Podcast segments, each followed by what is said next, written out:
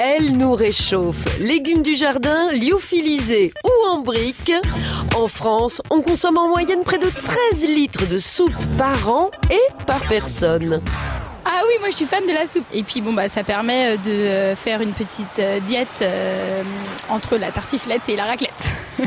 1908, l'année où la soupe a pris un bouillon. La soupe à l'oignon, la soupe au pistou, une soupe de poisson ou bien la soupe au chou, une soupe populaire, un bouillon de poulet, la soupe de pommes de terre ou bien la soupe au lait. Que l'homme a su faire bouillir de l'eau, il y a ajouté des herbes, des racines et des céréales broyées.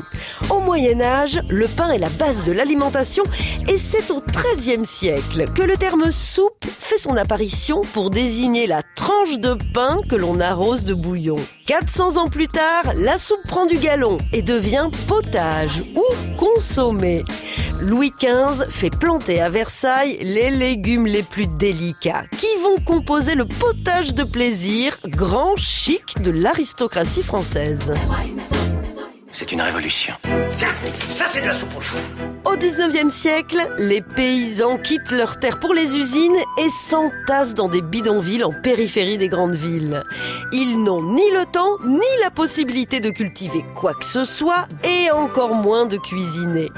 Des industriels à l'affût de ce nouveau marché se penchent sur le problème et tout naturellement font appel au bouillon. Maintenant, on va attendre un peu que ça prenne bien le bouillon. Parmi eux, Julius Maggi donne naissance au célèbre bouillon cube en 1908. Même consistance, même couleur, mais ce n'est pas de la potion magique. C'est de la soupe au potiron.